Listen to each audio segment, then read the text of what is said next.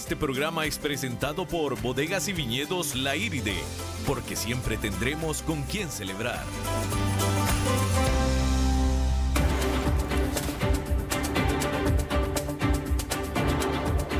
Inicia a las 5 con Alberto Padilla. Un programa diseñado con el objetivo de llevarte diariamente un tema de actualidad, acompañado siempre de reconocidos editorialistas. De lunes a viernes a las 5 de la tarde por CRC 89.1 Radio. A las 5 con Alberto Padilla. Hola, ¿qué tal? Saludos, bienvenidos a esta emisión de A las 5 con su servidor Alberto Padilla. Muchísimas gracias por estarnos acompañando. Espero que esté teniendo un final de jueves bueno. Y bueno, pues espero que lo podamos entretener por la siguiente hora aquí en el programa. Las redes sociales del programa para que interactúe con nosotros: a las 5 con Alberto Padilla, tanto en Facebook como en Instagram. En Facebook estamos transmitiendo a través de Facebook Live. Un saludo a la cámara. Ahí se queda guardado el programa para aquellos que no nos puedan escuchar a través de 89.1, donde usted nos está escuchando en este momento. Pues bueno, pues vaya a la página del programa o bien a la página de Facebook de CRC 89.1 y ahí nos pueden escuchar. Y también estamos en podcast, en las principales plataformas, Spotify y también en Apple Podcast, Yahoo Podcast.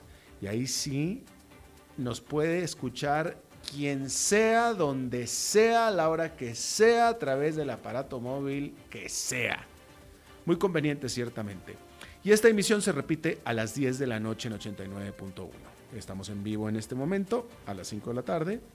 Repetición esta misma noche, 10 de la noche, en 89.1. Aquí la que manda es Lisbeth Ulet, la producción, y en los controles está el señor Angelo. ¿Cómo estás, Angelo? Mucho gusto en saludarte, como siempre. Qué bueno que no vino el odioso de David. Pero no le digas nada, ¿ok? Bien, vamos a comenzar con esta nota que me parece bastante notable. Esto si mi computadora no deja de hacerme... No, bueno, pues sí me está haciendo, pero bueno, ok. No, ahora sí, aquí está. Bien, vamos a hablar de esto que es realmente primera vez en la industria, ¿eh? La rivalidad dentro de la industria automotriz es dura y conocida, ¿no? Una rivalidad encarnizada. Pero esto que se dio este jueves es en una dimensión desconocida dentro de la industria automotriz. Resulta que la General Motors entabló una demanda legal en Estados Unidos contra su rival Fiat Chrysler, acusándola de que su relación de Fiat Chrysler corrupta con el Sindicato de Trabajadores Automotrices ha afectado a su negocio. El alegato cita las propias confesiones de ex ejecutivos de la Fiat Chrysler que ya se han declarado culpables en otro caso en el que las autoridades de Estados Unidos han estado investigando al sindicato. Concretamente, General Motors acusa a Fiat Chrysler de haber sobornado a líderes sindicales a lo largo de la década pasada con millones de dólares en dinero y regalos de alto valor, con el objetivo de conseguir un acuerdo laboral más ventajoso que el que la General Motors logró conseguir, sin usar los sobornos, por supuesto, que esa es la implicación.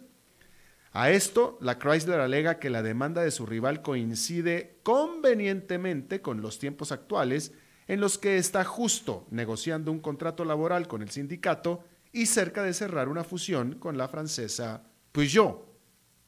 En un comunicado, Chrysler se dice asombrada tanto por el contenido como por el momento en el que se entabló esta demanda, que de nuevo es pues histórica. No hay precedente de esto.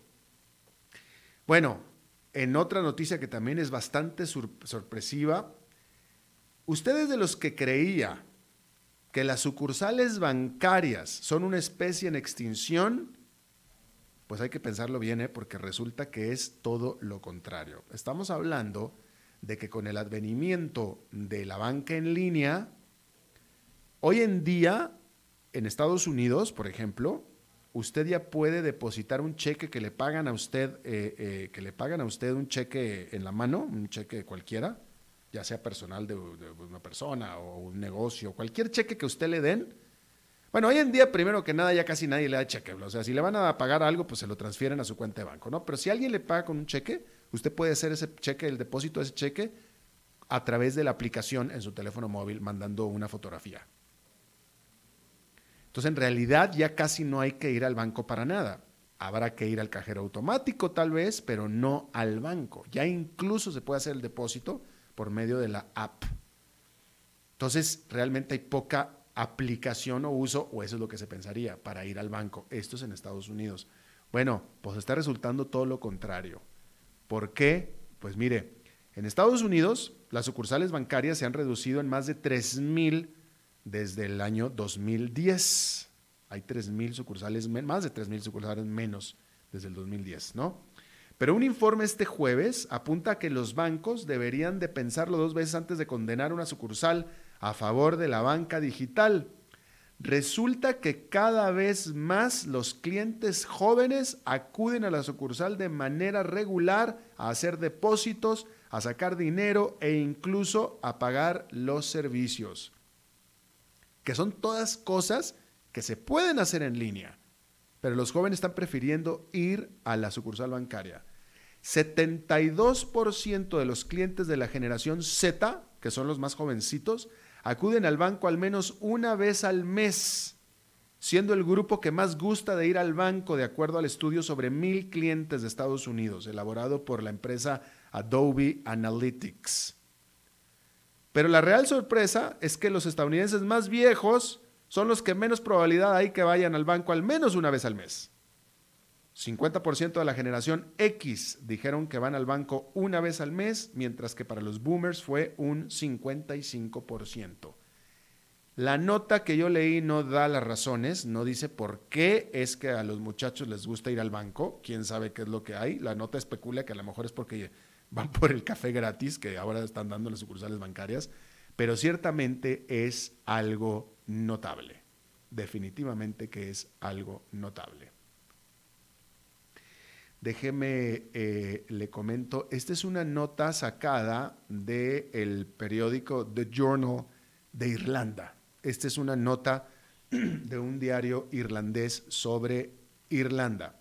Resulta que en Irlanda pusieron una, escucha esto por favor, pusieron una línea de ayuda para las víctimas masculinas de abuso doméstico.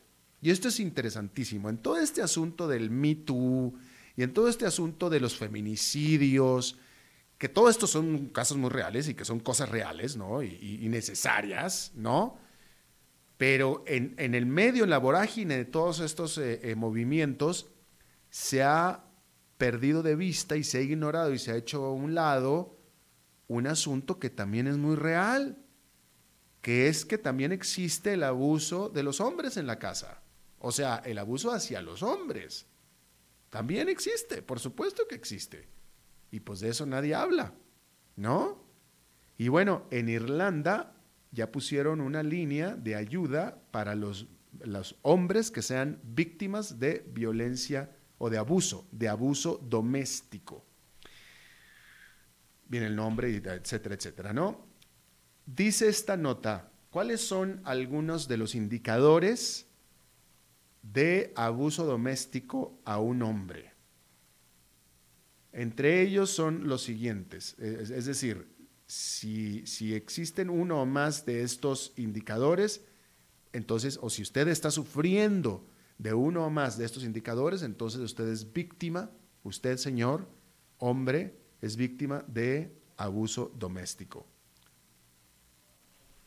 Primero que nada, primer indicador, abuso verbal o, déjeme busco la palabra que ya la tenía aquí porque estaba, o menosprecio, abuso verbal o menosprecio en la casa.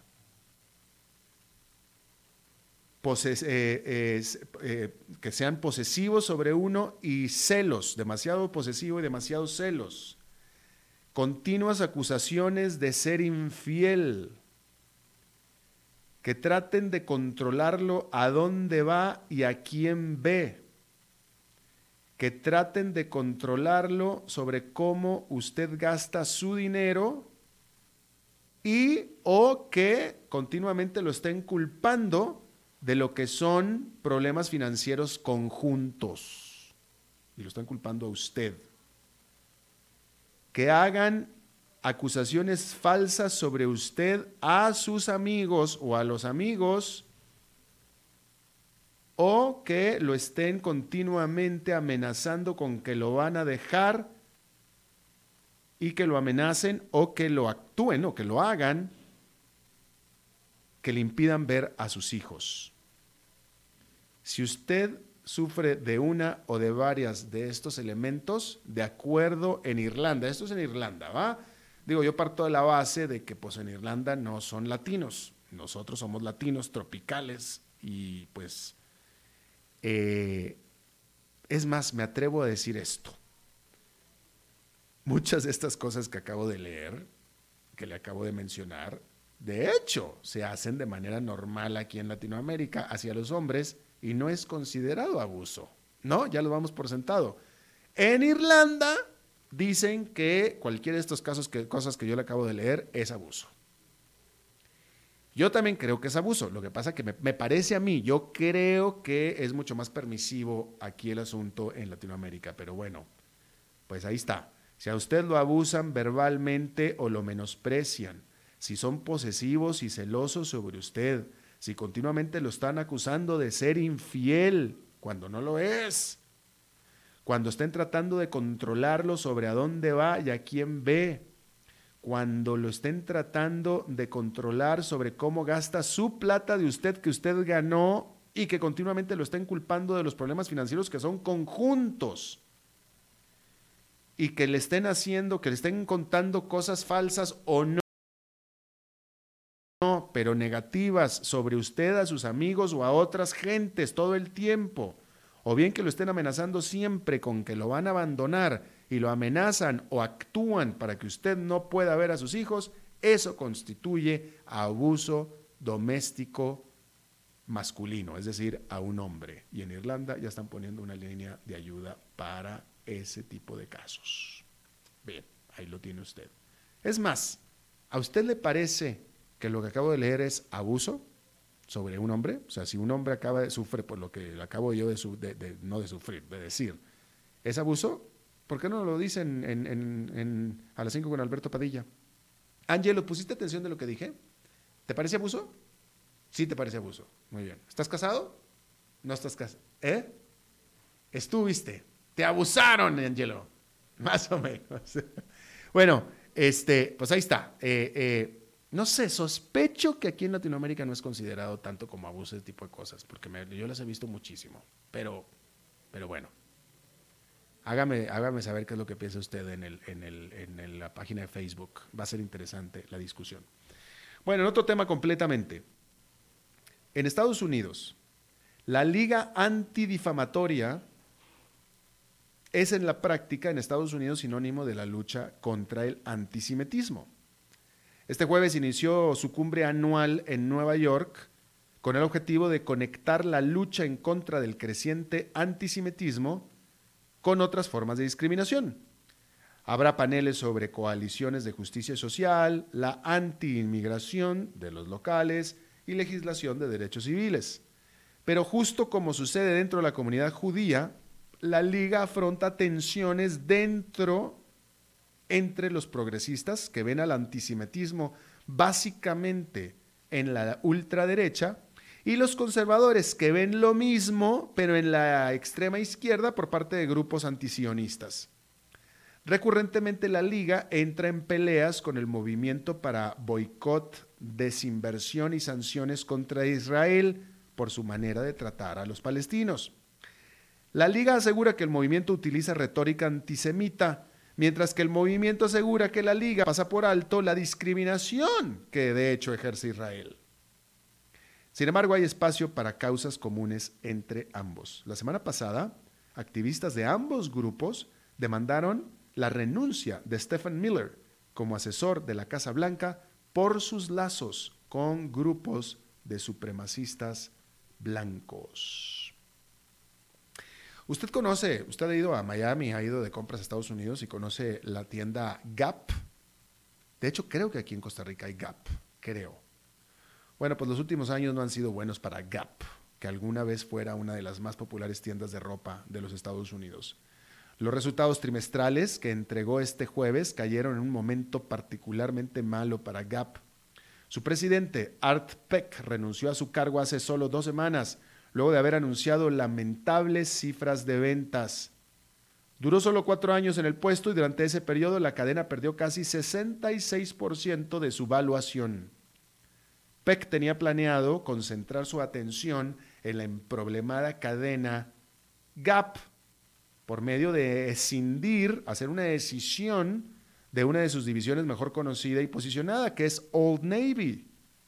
Pero la renuncia parece que pone esta decisión en riesgo y quizás sea lo mejor, pues algunos analistas estaban pensando que esa estrategia era simplemente equivocada.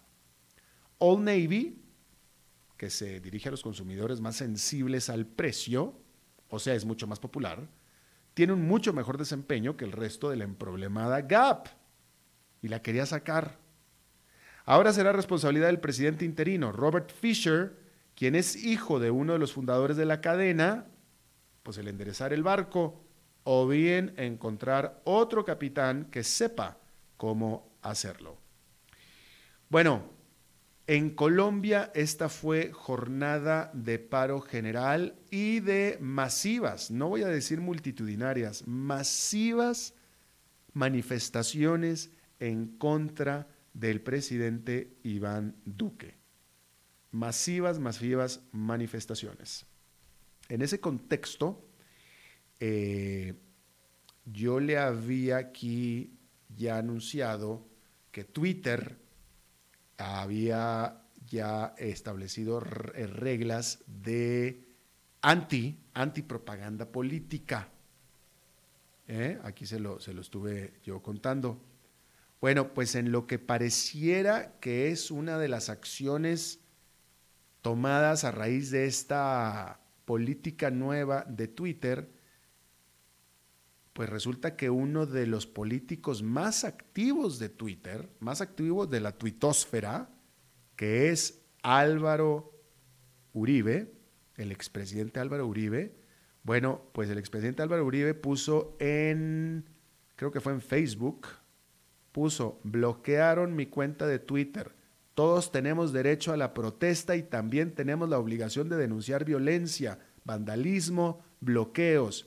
Eso puso Álvaro Uribe sobre los motivos que él percibe o sabe o conoce por lo que le bloquearon su cuenta de Twitter.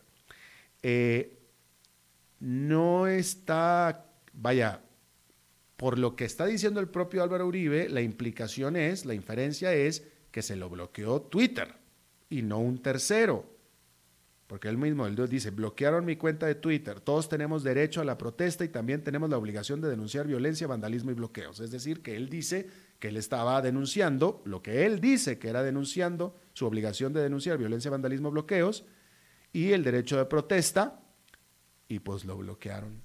Y él era uno de los políticos más activos de Twitter. Me dice a mí, porque hay confusión al respecto, además que le bloquearon la cuenta, entonces pues ya no podemos ir a revisar qué fue lo que pasó, pero me dice a mí un periodista, un colega en Colombia, me dice: al parecer era porque estaba usando imágenes de otras fechas que no correspondían a la realidad, pero es una versión preliminar, está apuntando.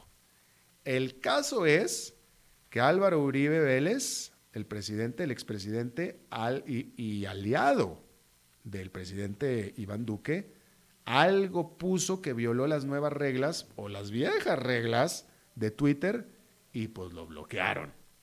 Simplemente lo bloquearon al presidente. No sabemos por cuánto tiempo ni qué, pero pues ahí está una acción importante a un político muy importante. Me gustaría haber visto... Y bueno, yo sigo a Álvaro Uribe en Twitter, pero pues no es que no lo vi, no, de hecho peco de no haber entrado a Twitter hace tiempo, pero Álvaro Uribe lleva años en la tuitósfera exitosamente, es decir, nunca lo habían bloqueado y ahora ya lo bloquearon. Entonces yo me pongo a pensar, ¿no? Digo, nada más porque Álvaro Uribe ha sido muy activo en Twitter y muy reactivo también muy, ¿cómo le quiero decir? Muy activo en denunciar y en criticar y en agresivo, vamos a decirlo así, agresivo. Pero pues Donald Trump también, o sea, todo esto lo traigo a colación porque pues Donald Trump también, ¿no? Así es que, pues vamos a ver si miden a Donald Trump con la misma vara que midieron a Álvaro Uribe, porque, pues digo, Álvaro Uribe, pues sí, es muy activo y reactivo en Twitter, pero pues tampoco era un loco. A lo mejor ya se volvió, no sé, pero pues no era un loco, ¿ah? O sea, no creo que Álvaro Uribe haya puesto cosas más jaladas de los pelos que las que pone Donald Trump, francamente, no sé. Pero pues ya que se está poniendo así de duro Twitter, pues entonces más de uno va a caer, no nada más Álvaro Uribe. Ese es el punto que estoy tratando de hacer yo, ¿no? Bueno, ese era algo que le quería comentar.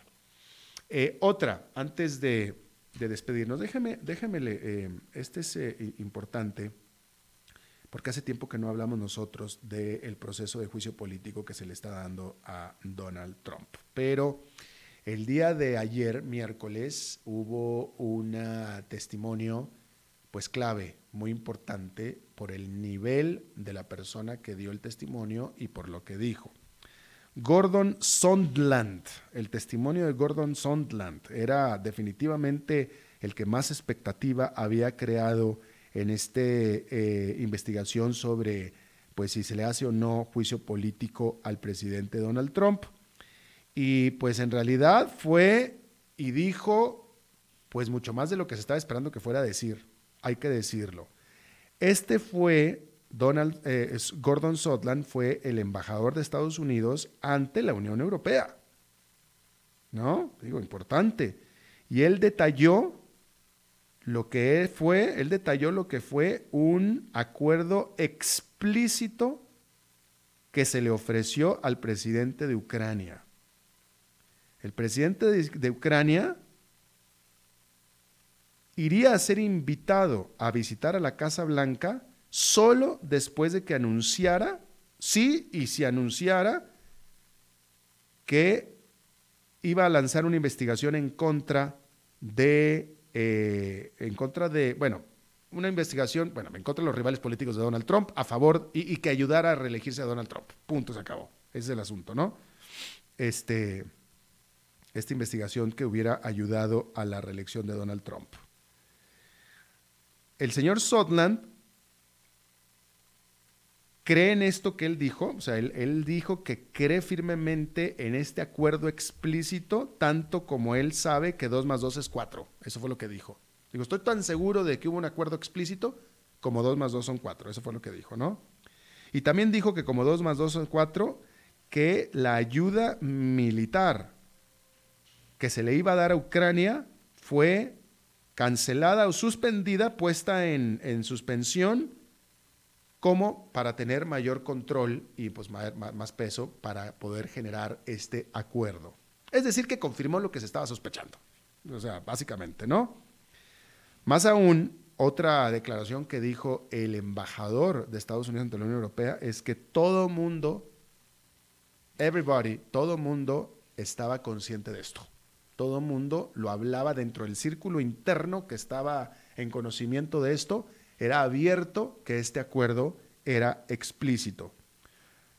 Rudy Giuliani, por supuesto, que es el abogado personal de Donald Trump, y Mike Pompeo, el secretario de Estado, de acuerdo a lo que dice el embajador de Estados Unidos en la Unión Europea, y hasta el propio vicepresidente Mike Pence. Todos ellos estaban al tanto, según dijo, de que estaba este acuerdo explícito, y esa es la parte que es ilegal y la cual, en teoría, generaría el juicio político. O sea, básicamente, este embajador de Estados Unidos en la Unión Europea está confirmando que por lo que se le está pretendiendo hacer el juicio político a Donald Trump es cierto, es real, que era el pues, torcerle la mano o el brazo al presidente de Ucrania, deteniéndole la ayuda para que hiciera una investigación sobre los rivales políticos de Donald Trump. Y ese es el meollo de todo el asunto, ¿no? Al final, el juicio político va a depender del Senado, y el Senado está dominado por los republicanos, y no se espera que los republicanos vayan a darle el visto bueno o la luz verde al juicio político, con lo cual todo se va a detener, ¿no? Pareciera que la estrategia de los demócratas, pues ellos saben que al final depende del Senado, ¿no? O sea, ellos proponen, el Senado dispone y el Senado no va a disponer. Pero evidentemente parece ser que la estrategia es la de quemar a Donald Trump para que no se reelija, ¿no? Eso es para quemarlo lo suficiente como para que no se reelija. En este sentido hay un análisis interesante que dice que pues puede ser que funcione porque Donald Trump ha fallado en atraerse más público. Es decir, Donald Trump ha sido muy activo en cultivar, en mantener a su base dura. Y esos son muy fieles, pero no con su agresividad, con su belicidad que tiene ya Donald Trump, con el que se pelea absolutamente con todo el mundo, ha fallado él, no ha intentado siquiera en atraerse un poquito más de gente, un poquito más. Entonces, digamos que ha alienado, se ha alejado, ha echado para afuera a gente que no son su base fuerte. Y eso puede ser que, pues al final le pese en sus intentos de reelección. Vean. Vamos a hacer una pausa y regresamos con nuestra entrevista de hoy.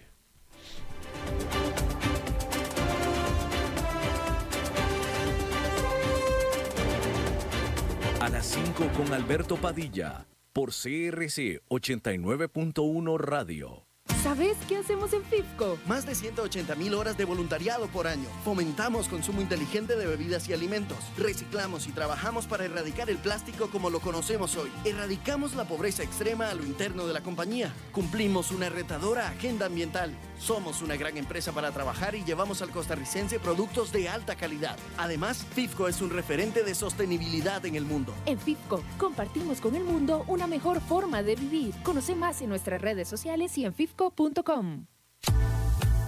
Desde Maipú, Mendoza, la tierra del olivo, nos llega aceite de oliva Lahur. Su delicada y elegante textura, así como su afrutado aroma vegetal, lo convierten en un aceite especial para paladares exigentes. Disponible en 3 variedades: Lahur Cruz de Piedra, Lahur Aceite de Oliva Extra Virgen y Lahur Gran Mendoza Aceite de Oliva Extra Virgen. Lo mejor de 3 zonas en una sola botella. Galardonado con el Gran Prestige Gold en el Terra Olivo 2018. Aceites de oliva Lahur no pueden faltar en tu mesa. De venta en todas las tiendas Don Fernando. Cada 2 horas y 40 minutos se intoxica una niña o un niño en el país, en muchos casos debido al almacenamiento incorrecto de medicinas, productos de limpieza y otros químicos. No los coloque en envases de refresco o agua. Manténgalos en un lugar fuera del alcance de las niñas y niños, preferiblemente bajo llave. En caso de intoxicación, llame al Centro Nacional de Intoxicaciones para recibir ayuda. 800-INTOXICA u 846-86-94-22. Este es un mensaje del Hospital Nacional de Niños, Centro Nacional de Control de Intoxicaciones y PANI, con el apoyo de Blue Cross, Blue Shield, Costa Rica, Florex y Telecable. Síganos en Facebook como Prevengamos Intoxicaciones y visite prevengamosintoxicaciones.com. ¿Sabes qué hacemos en FIFCO? Más de 180,000 horas de voluntariado por año. Fomentamos consumo inteligente de bebidas y alimentos. Reciclamos y trabajamos para erradicar el plástico como lo conocemos hoy. Erradicamos la pobreza extrema a lo interno de la compañía. Cumplimos una retadora agenda ambiental. Somos una gran empresa para trabajar y llevamos al costarricense productos de alta calidad. Además, FIFCO es un referente de sostenibilidad en el mundo. En FIFCO, compartimos con el mundo una mejor forma de vivir. Conoce más en nuestras redes sociales y en FIFCO.com.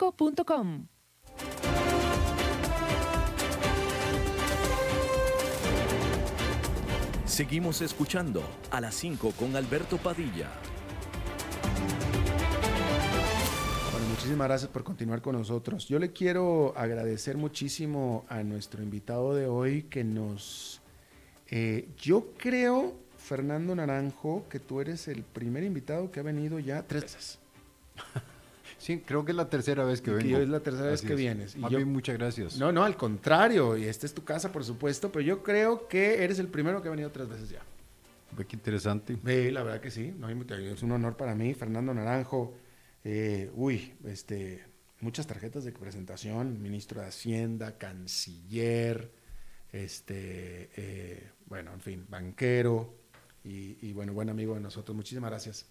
Con mucho gusto. Casi toda la semana hemos estado hablando del reporte del Estado de la Nación, ¿no?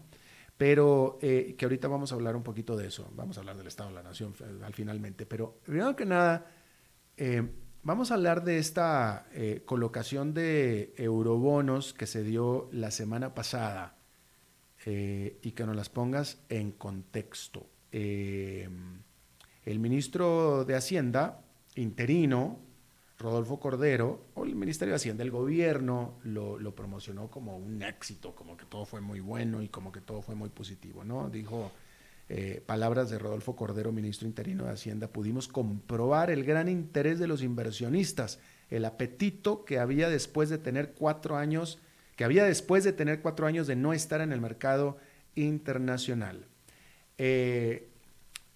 Rodolfo Cordero dijo que con los $1.500 millones recaudados el país podrá fondear necesidades de financiamiento para el 2019 y parte del año incluso 2020. La parte positiva es implícita en el sentido de que, bueno, ya hay plata en las arcas del Estado tico y eso es bueno, ¿no? Ya hay plata. Pero, ¿qué opinas tú? Ponnos en contexto. ¿Fue bueno, no fue bueno? ¿Por qué este interés de los inversionistas? ¿Es que acaso que confían mucho en Costa Rica? ¿Cuál es la verdadera verdad de todo esto? Bueno, mire, como toda cosa en la vida, Alberto, tiene sus cosas buenas y otras que no son tan buenas, ajá, ¿verdad?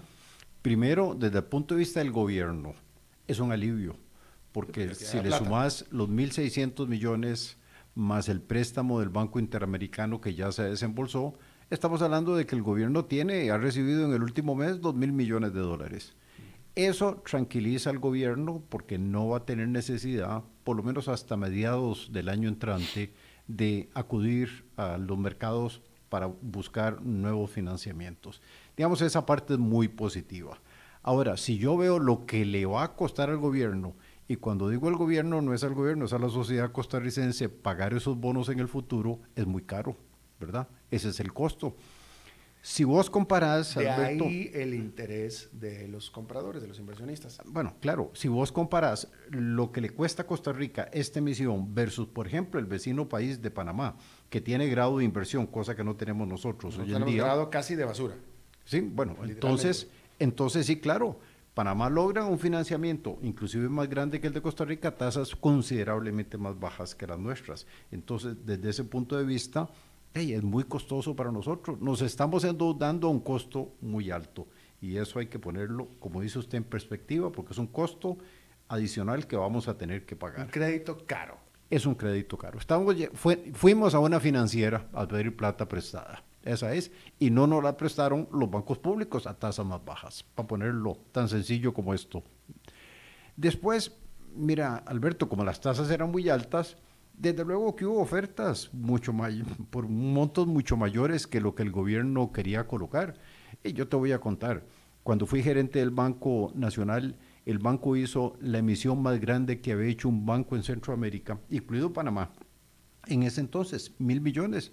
Y yo recuerdo que nosotros recibimos ofertas 7 veces más altas que los $1.000 millones que queríamos colocar.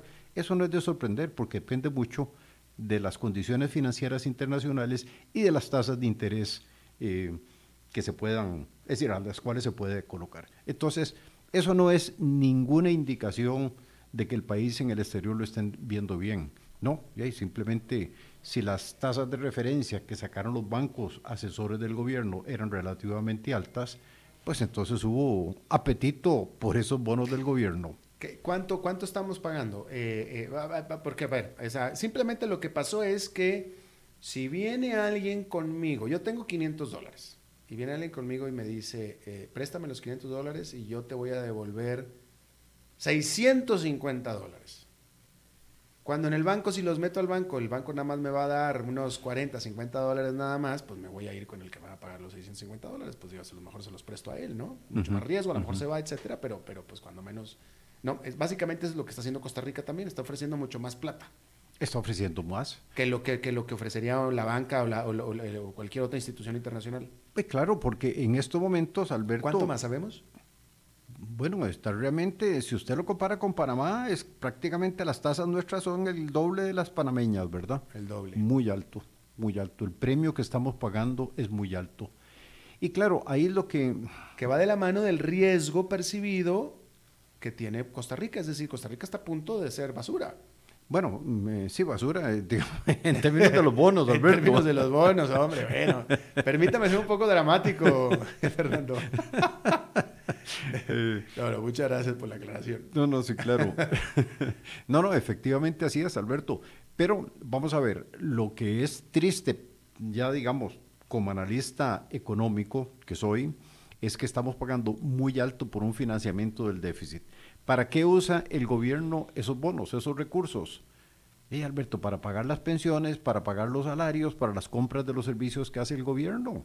Y entonces el pago es muy alto y va a ser en el futuro un pago muy oneroso. ¿Quiénes van a pagar esos bonos? Los costarricenses, a través de impuestos. Y los costarricenses vamos a tener que pagar bastante más que lo que van a pagar los panameños. Entonces ahí hay que tener un poco de cuidado. Yo no saldría tan contento como salieron funcionarios de gobierno a decir que fue un gran éxito. Fue un gran éxito para el gobierno en sí, porque no tienen problemas financieros los próximos meses. Eso está claro, ¿verdad? Eso está claro. Pero el costo es muy alto. Totalmente de acuerdo. Pero ahora, vamos a suponer, tú fuiste ministro de Hacienda en otra época. Vamos a suponer que fueras hoy ministro de Hacienda. Es decir, realmente, así ya, vamos con la situación política y la situación económica de este país, ¿qué otra opción había? Bueno, ya lo habíamos comentado, Alberto, a mí me parece que ahí es donde hay una complicación que está llevándonos a que la actividad económica se nos haya debilitado mucho. La forma como el gobierno decidió financiarse a través de emisiones en dólares ha generado un ingreso de capitales muy fuerte en el país, de bancos internacionales, de empresas centroamericanas, de costarricenses que tenían recursos en el exterior ganando el 3,5%, se presenta una emisión de bonos ganando el 10, 11%, como ocurrió el año pasado, y la gente trajo plata y compró los bonos. Y entonces es una cosa, digamos, triste en este sentido. Al final de cuentas, ¿quiénes van a pagar esos bonos? Los ticos. Todos los costarricenses a través de impuestos. ¿Y quiénes se van a beneficiar? Los bancos internacionales, las empresas grandes y personas adineradas del país. Esa es la realidad. Entonces, yo te lo dije en alguna, no sé si fue la primera vez o la segunda, que desde luego para mí el gobierno tenía que depender no tanto del financiamiento de bonos denominados en dólares, pero empezar a colocar títulos en colones, ¿verdad? Que los títulos en colones, como hay un riesgo cambiario para quien compre ese título, posiblemente iban a ser costarricenses y no iban a ser extranjeros. Entonces se hubiera disminuido ese ingreso de capitales, que es lo que nos está llevando, Alberto, a que la moneda costarricense se esté apreciando. Y se está apreciando no porque seamos más eficientes, ni porque seamos más productivos, ni mucho menos. Se está apreciando la moneda por estos ingresos de capitales promovidos por el déficit del gobierno y la forma como el gobierno se está financiando. Entonces, yo hubiera empezado desde hace mucho tiempo a financiarme mucho más balanceadamente, dependiendo menos en bonos en dólares y más en bonos en colones. Desde hace mucho tiempo, no te refieres a esta presidencia, desde antes de esta presidencia. Es a lo que te refieres tú. Bueno, pero ahora teníamos 4 años de no ir a los mercados financieros, ¿verdad? Y el financiamiento antes de este gobierno básicamente había sido en el mercado local. Rocío Aguilar, que ya no está más, siempre fue considerada como alguien muy, muy ortodoxa y muy respetable como ministra de Hacienda. Ese planteamiento que tú haces de emitir bonos en moneda nacional, evidentemente tiene que tener alguna complicación, algún problema, por lo que no se hizo. ¿Por qué no se hizo? ¿Cuál es la complicación? Bueno, es que ahí es donde está el gran problema, Alberto. Y a mí me da pena oír al presidente del Banco Central. Digo, pena en el sentido, si yo estuviera en el cargo de él, estaría igualmente con la misma pena. De decir, no podemos ajustar el tipo de cambio muy fuertemente, porque aquí los costarricenses están altamente endeudados en dólares, las empresas están altamente endeudadas en dólares, y el gobierno igualmente cada día se endeuda más en dólares. Entonces, el Banco Central es preso de una situación de dolarización de las deudas de agentes económicos, sean personas, sean empresas o sea el mismo gobierno. Y eso hay que empezar a aliviarlo, Alberto, porque la otra alternativa está clarita, ¿va? Pasamos una ley mañana que dice la moneda de curso legal en Costa Rica es el dólar de los Estados Unidos, punto, ¿verdad? Y dolarizamos esta economía. Pero cuando tenemos que la moneda de curso legal es el colón, estamos aumentando mucho la vulnerabilidad del país y estamos limitando al Banco Central en el manejo de su política económica. Y eso es muy delicado para mí, y no le estamos entrando a ese problema. Estamos pateando la bola para adelante y haciendo cada día más vulnerable esta economía. ¿Cuál sería el gran problema de adoptar el dólar como moneda? Costa Rica es un país relativamente productivo, me pareciera a mí, en dólares. En dólares, o sea, somos buenos exportando dólares. Es decir, exportando. Somos buenos exportando. ¿Cuál sería el gran problema de adoptar el dólar como moneda corriente de Costa Rica? Bueno, que usted pierde grados de libertad en el manejo de su política económica. De acuerdo, de acuerdo. Porque entonces la política económica no la va a decir el Banco Central. Habría que cerrar el Banco Central, ¿verdad? Sí, sí, sí, sí. Adiós, Rodrigo Cubero. Lo traemos acá de colaborador. Pero hay países que están dolarizados. El exitoso es Panamá, en realidad. El Salvador y Ecuador han tenido problemas, pero que están atados a su productividad, es decir... Bueno, pero es que Panamá, Alberto, Panamá nació con dólar, con su moneda fue el dólar, o sea, nunca se dolarizó, sí. Nació así, ¿verdad? Sí. Con un apéndice, bueno, digamos, del dólar norteamericano. Bueno, pero vive con el dólar. Los dos ejemplos son El Salvador, ajá, que no le ha ido nada bien, no, con la dolarización. Es muy poco productivo. Y el otro es Ecuador. No hay más, aquí en América Latina, ¿verdad? Y en el mundo, decime qué otro país está dolarizando, ¿no? Pero si lo haces bien, no tendré por qué ser problema. Bueno, parte de las críticas al Salvador es que no lo hicieron en el momento apropiado, ni al tipo de cambio apropiado, es decir, una serie de factores. Pero sí, le restás grados de libertad al manejo económico de la política económica del país. En realidad, fíjate que el planteamiento lo hago en las circunstancias actuales. Tú mismo lo acabas de decir, que es cierto, que ya estamos en una dolarización virtual. El gobierno está endeudado en dólares, los ticos están endeudados en dólares, todas las casas se venden en dólares, los alquileres son en dólares, etcétera, etcétera. Bueno, pues ya mejor dolarizamos y ya. Bueno, pero la gran masa de las transacciones están en colones. Lo que tú vas a la pulpería, al súper, el transporte del bus, el taxi que tomas, es más, en fin. Déjame, a ver. Eso es el... Antes, 70% de las transacciones. Antes de que se me vaya esta idea, déjame, te lo planteo de esta manera. ¿Qué va a ser más fácil de aquí adelante? ¿Qué va a ser más fácil? ¿Corregir los desbalances de los que tú estabas hablando y que se están empeorando cada vez más? ¿O adoptar el dólar? Bueno, pero esto es un debate que se las trae porque no es únicamente un debate económico, esto es un debate político. Pues, pero estoy diciendo, o sea, aquí, o sea, vamos a arreglar el país. O sea, nosotros tenemos, y ahí está el informe sobre la Nación, ¿no? Estaba yo hablando con esta muchacha sobre el Informe de la Nación, que una de las que trabaja para el Informe de la Nación. Pamela. Para el Estado, no me acuerdo quién era. Pero ella decía, ella lleva 15 años trabajando, elaborando el informe del Estado de la Nación, y ella me hablaba de la frustración que año con año el informe se va empeorando y la perspectiva del informe se va empeorando, y que lo que se advertía hace 15 años, hace 10 años, hoy se está haciendo, estamos en ese punto, ¿no? Concretando. Entonces ella me hablaba de esa frustración, ¿no? El punto es, y por ejemplo, la otro elemento que hablamos en esa entrevista que fue el lunes, porque el título del Informe de la Nación decía el Estado está en una situación crítica. Entonces yo le preguntaba yo a ella, ¿qué es lo que tiene que pasar para que el título del próximo informe del próximo año ya no diga crítica? Me dice, no, pues grandes cosas, muy importantes, me dice ella. Le digo, bueno, ¿y tú ves como que se está haciendo algo al respecto? Me dijo, no. Entonces lo más seguro es que el próximo año también vaya a tener el título de crítica. Me dice, pues sí, lo más seguro es que sí. Entonces la situación se nos está empeorando.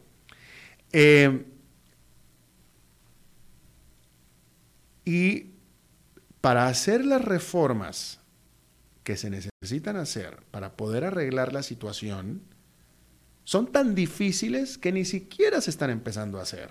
¿Estás de acuerdo, Fernando? Son tan políticamente tan difíciles que ni siquiera... O sea, este gobierno prefiere comprar estos eurobonos caros a tratar de arreglar el asunto, porque es políticamente muy difícil. Entonces, la situación se ha estado empeorando y que me parece que se va a empeorar más. Desde el grado, digamos, el gran riesgo es la vulnerabilidad que está adquiriendo este país, sí, con una economía dual, parte dolarizada y parte, sí, colonizada. Ajá. Y yo lo que te digo es, bueno, el gobierno tiene que tomar una decisión. Si queremos hacerlo menos vulnerable, no podemos seguir tomando acciones que conduzcan a una mayor dolarización. Por lo tanto, hay que hacer reformas importantes. Bueno, así es. Muy importantes. O empezás a hacer un esfuerzo por colonizarla, o la gran pregunta es, ¿estará este país dispuesto a eliminar la moneda local, el colón, y convertirse en una economía dolarizada? Pero es un tema que no es estrictamente económico, Alberto, eso es más un tema político que económico. De acuerdo, yo estoy de acuerdo contigo. O sea, como el tema es político y no se puede manejar, la economía es la que está sufriendo. Así es. La que está sufriendo la economía. Bueno, y los ciudadanos, al final de cuentas. Pues, sí, claro, con la economía nosotros, ¿no? Uh-huh. Bueno, supongo que habrá tiempo para hablar de este asunto más adelante, porque va a llegar un momento en el que vamos a tener que enfrentar esta situación. Es decir, sí, claro, o hacemos reformas muy fuertes, muy duras, las cuales toda América Latina ya las hizo, por cierto. Digo, pues esta situación que tiene Costa Rica, de las finanzas que tiene Costa Rica, el grueso de los países latinoamericanos no la tiene, porque el grueso de los países latinoamericanos se han financiado con su propia moneda local. Así es. El grueso. Y los niveles de déficit no son los niveles de déficit que tiene Costa Rica. Y Costa Rica es el segundo o tercer país más endeudado públicamente del continente. Después de Argentina, digo, claro, junto con Argentina, totalmente, es cierto. Porque el resto de los países de América Latina hicieron unas grandes reformas económicas que Costa Rica no. Muy duras, muy difíciles, muy fuertes, pero se hicieron. Argentina tampoco las hizo, por cierto, y por eso Argentina es un empeoramiento de la situación que tiene Costa Rica. Sí. Un empeoramiento. Igual, pero peor. En un estado más elevado. Exacto, en un estado más elevado, claro, totalmente, ¿no? Pero bueno, ya va a llegar el momento en el que vamos a tener que discutir estas cosas, pero te pregunto, en este momento, ¿qué opción tenía Costa Rica? ¿Qué opción tenía en este momento? Más que salir al mercado a comprar eurobonos. O sea, no fue una decisión equivocada, no había otra decisión, no había otra cosa que hacer. Bueno, creo que efectivamente las condiciones eran muy complicadas para hacer otras cosas, ¿verdad? Pero bueno, resuelto este problema inmediato, Alberto, yo creo que el gobierno tiene que tomar una decisión. No podemos seguirnos endeudando en las condiciones en que ya nos endeudamos. Y eso hay que cambiarlo. ¿Cómo lo cambiamos? Te voy a otro ejemplo, mira, y es un tema, no quisiera enredar esta conversación con este tema. La Asamblea Legislativa está a punto de tomar una decisión de lo que son tasas de usura. 30% para deudas en colones y 15% en dólares. Bueno, si yo soy un moroso y una persona altamente endeudada que me sigo endeudando en dólares, máxima tasa, 15%, Alberto. Hey, la señal está mal. Totalmente. Mal. Bueno, dices tú que este gobierno va a tener que tomar una decisión para evitar seguir endeudándose. ¿Qué tipo de decisión sería esa? Bueno, tiene que mirar. Hay dos cosas que tiene que hacer si queremos ir colonizando e ir haciendo este país menos vulnerable en dólares. Uno, empezar a endeudarse mucho más en moneda local, en colones. Creo que hay un apetito, como llaman ahora algunos economistas, por títulos en colones. Habrá que ver la tasa de interés. tampoco creo que sea radicalmente diferente a estas tasas de interés que estamos pagando en dólares. Y segundo, hay que empezar a hacer un ajuste en el tipo de cambio. ¿Por qué Costa Rica es tan caro, Alberto? Es muy sencillo para explicar. Mire, si una empresa, ponga usted, ya que yo estaba en aerolíneas, ¿verdad? Una empresa que vende tiquetes de avión, cuando vende un tiquete de avión y el tipo de cambio es 600 o 650, recibe 650 por cada dólar, ¿verdad? Mm. Pero si ese tipo de cambio baja a 570 como lo tenemos hoy, ¿qué pasa con los costos de la empresa? Salarios, proveedores, alquileres, se mantienen igual. Uh-huh. Si usted afecta un precio tan importante como es el tipo de cambio, pero no puede cambiar los demás precios, el costo de la electricidad, para mencionar otro, estás poniéndole una limitación al crecimiento económico. Sí, sí, un inversionista extranjero que viene a Costa Rica o que está estudiando venir a Costa Rica tiene que comparar el costo de la electricidad, el costo de los salarios, el costo de alquilar un edificio, etcétera. Y eso lo hace al decir el equivalente en dólares, ¿verdad? Uh-huh. Bueno, entonces sale muy caro. Y lo que nos está distorsionando, y esto casi nadie lo habla, Alberto, pero aquí vamos a desalentar la inversión extranjera mientras tengamos el resto de los precios como los tenemos, sin ajustarse, y un tipo de cambio apreciado que no obedece a la realidad económica del país. Entonces, lo que estás diciendo, por tanto, es que lo que se necesita en este momento, lo que se necesitaría para empezar, es un ajuste hacia el alza del tipo de cambio. Sin la menor duda. Es que no tenemos salida, Alberto. ¿Y por qué no se hace? De nuevo, porque el Banco Central está preso. Bueno, pues entonces... ¿Verdad? Entonces estás planteando algo que no se puede hacer, Fernando. No, sí se puede hacer, pero no, yo no te estoy diciendo que lo tengas que hacer mañana, devaluar 15%, pero sí tienes que tener una visión de que el próximo año hay que devaluar 6, 7%, y el que sigue otro tanto, e irlo haciendo poco a poco. Y las emisiones de bonos, ir poco a poco haciendo las emisiones en colones. Este gobierno, bueno, los últimos meses hizo algunas pocas emisiones en colones que salieron un poco desapercibidas, pero ya las estaba haciendo, y eso hay que seguir haciéndolo. Ese cambio hay que hacerlo, Alberto, porque si no, este país yo veo muy mal. La salida al final de cuentas va a tener que ser dolarizar totalmente esta economía. ¿Quieren eso los costarricenses? No sé. Sí, hay que planteárselos. Es lo que estábamos viendo. Otro, de nuevo, y vuelvo a repetir, en la gran mayoría de países latinoamericanos la flotación de sus monedas es libre. Ya se dejaron, eso ya en la gran mayoría de los países latinoamericanos se dejaron de defender su moneda, la dejaron a la libre flotación, a la oferta y la demanda, punto, se acabó, desde hace tiempo. Fueron grandes reformas que hicieron en América Latina que no se hicieron en Costa Rica. Y de nuevo, ningún país, usted cruce la frontera a cualquiera de los dos lados. En este momento Nicaragua tiene otra circunstancia diferente, producto de lo que pasó, pero hasta antes de eso, Nicaragua no tenía los problemas que tiene Costa Rica, no los tenía, no los tiene. Así es. Ni el resto de Centroamérica, ni Sudamérica tampoco, a excepción de Argentina. Ay, ya se nos acabó el tiempo, don Fernando. Ya, Angelo, ya estamos, ¿no? Ya. Don Fernando, qué bueno que vino. Perdón. Qué bueno que vino. Muchas gracias. Bueno, no, con muchísimo gusto. Ya se nos acabó el tiempo. Yo iba a tener que invitarme la cuarta vez. Sí, definitivamente. ¿Qué va a pasar el año entrante, Alberto? No, pues para eso va a tener que venirse ya en 2 semanas.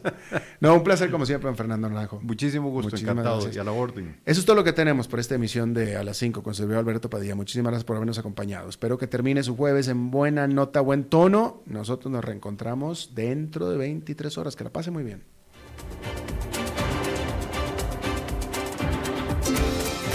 Este programa fue presentado por Bodegas y Viñedos La Iride, porque siempre tendremos con quién celebrar.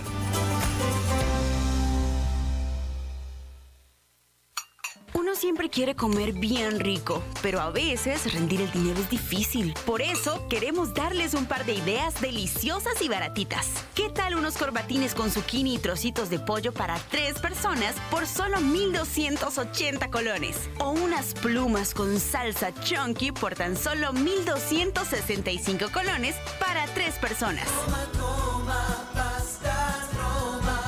Estos precios son de referencia.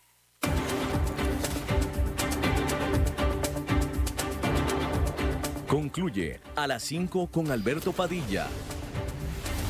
Un programa diseñado con el objetivo de llevarte diariamente un tema de actualidad, acompañado siempre de reconocidos editorialistas. De lunes a viernes a las 5 de la tarde por CRC 89.1 Radio. A las 5 con Alberto Padilla.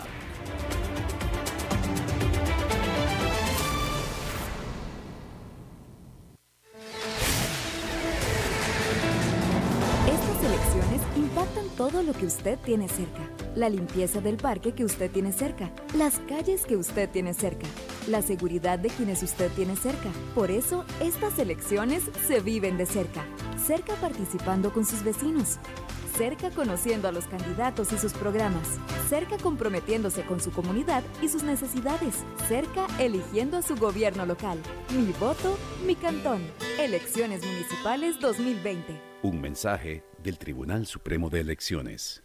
¿Sabía que durante los últimos 10 años e históricamente, los fondos FCL y ROP, administrados por la Operadora de Pensiones Complementarias de la Caja, han sido los que mayores rendimientos han tenido en la industria? Eso significa que las personas que estuvieron afiliadas a nuestra operadora durante este tiempo obtuvieron más ganancias. Permítanos ser su asesor de confianza.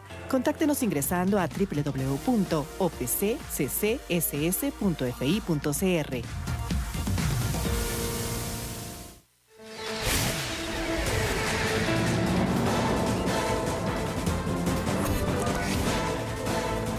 Inicia el resumen informativo en Noticias CRC 89.1 Radio. Hola, ¿qué tal? Son las 17:58 y estos son nuestros titulares. Casi la mitad de las motocicletas no acudieron a RITEVE. El OIJ apoya un proyecto que impediría nacionalizar a migrantes con antecedentes en su país de origen. El Banco de Sangre realizará una campaña de donación para enfrentar las emergencias de fin y principio de año. 100.000 vehículos livianos ya cancelaron el marchamo 2020. En el mundo, la empresa Uber es acusada por varias ONGs por contaminación en Europa. Y en los deportes, San Carlos sacó a la venta las entradas para la semifinal contra la Liga. Nacionales. Los motociclistas y los dueños de remolques y semirremolques son los vehículos que alcanzan el porcentaje más alto que no cuenta con la revisión técnica vehicular al día. Específicamente, el 48% de las motocicletas que debía hacer RITEVE este año no lo ha hecho, y en el caso de los remolques y semirremolques, un 28% no tiene su revisión. La vocera de RITEVE, Jennifer Hidalgo, señaló que es preocupante que estos dos grupos de vehículos sean los que estén menos regulados en su seguridad, no solo por su propio bien, sino por el del resto de las personas en carretera. Asamblea Legislativa. El organismo de investigación judicial apoya un proyecto de ley que pretende prohibir la nacionalidad a quienes tengan antecedentes en Costa Rica. Así lo manifestó el director de la OIJ, Walter Espinosa, ante la Comisión de Seguridad y Narcotráfico de la Asamblea Legislativa, donde se tramita ese expediente.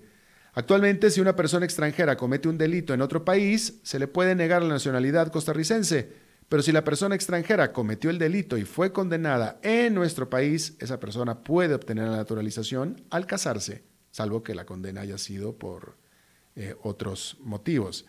Para Espinosa, esa posibilidad ha sido utilizada para que personas peligrosas de otros países obtengan la nacionalidad costarricense y de esa forma se refugien en Costa Rica.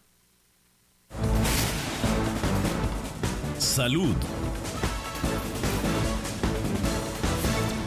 El Banco Nacional de Sangre realizará una campaña de donación de sangre para enfrentar las emergencias de fin y de principio de año. El director del Banco Nacional de Sangre, Carlos Villegas, mencionó que en el mes de noviembre y diciembre la voluntad de donar es más baja. Según la autoridad, se requieren de 4.800 donantes para abastecer la época festiva. Servicios. Más de 100.000 vehículos particulares ya cancelaron el marchamo del 2020. Esto a 21 días de haber iniciado el cobro del marchamo. Esto sorprende al Instituto Nacional de Seguros, institución que mediante su jefe de la Dirección de Seguros Obligatorios y Salud, Sidney Viales, confirmó que El 64% de los pagos registrados se atribuye a este tipo de vehículos. El funcionario recordó que hay tiempo de pagar derecho de circulación hasta el 31 de diciembre del 2019. Después de esa fecha, se puede cancelar. Sin embargo, se aplicarán multas.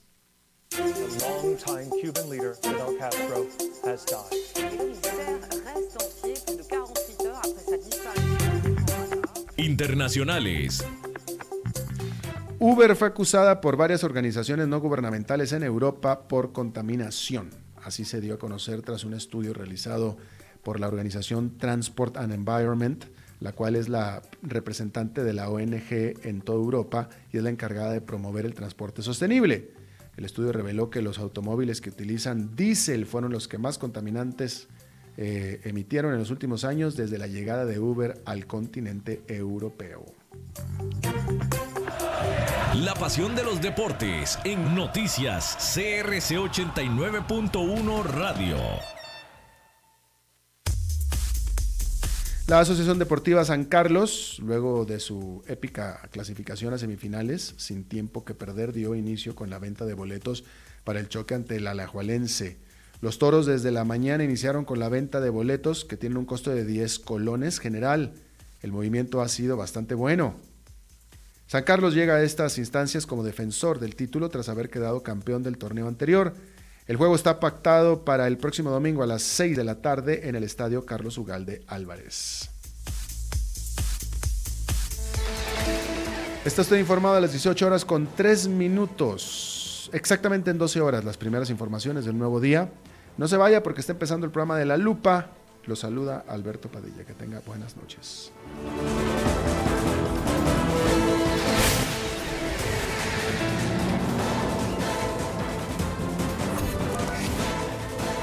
Este fue el resumen informativo de Noticias CRC 89.1 Radio.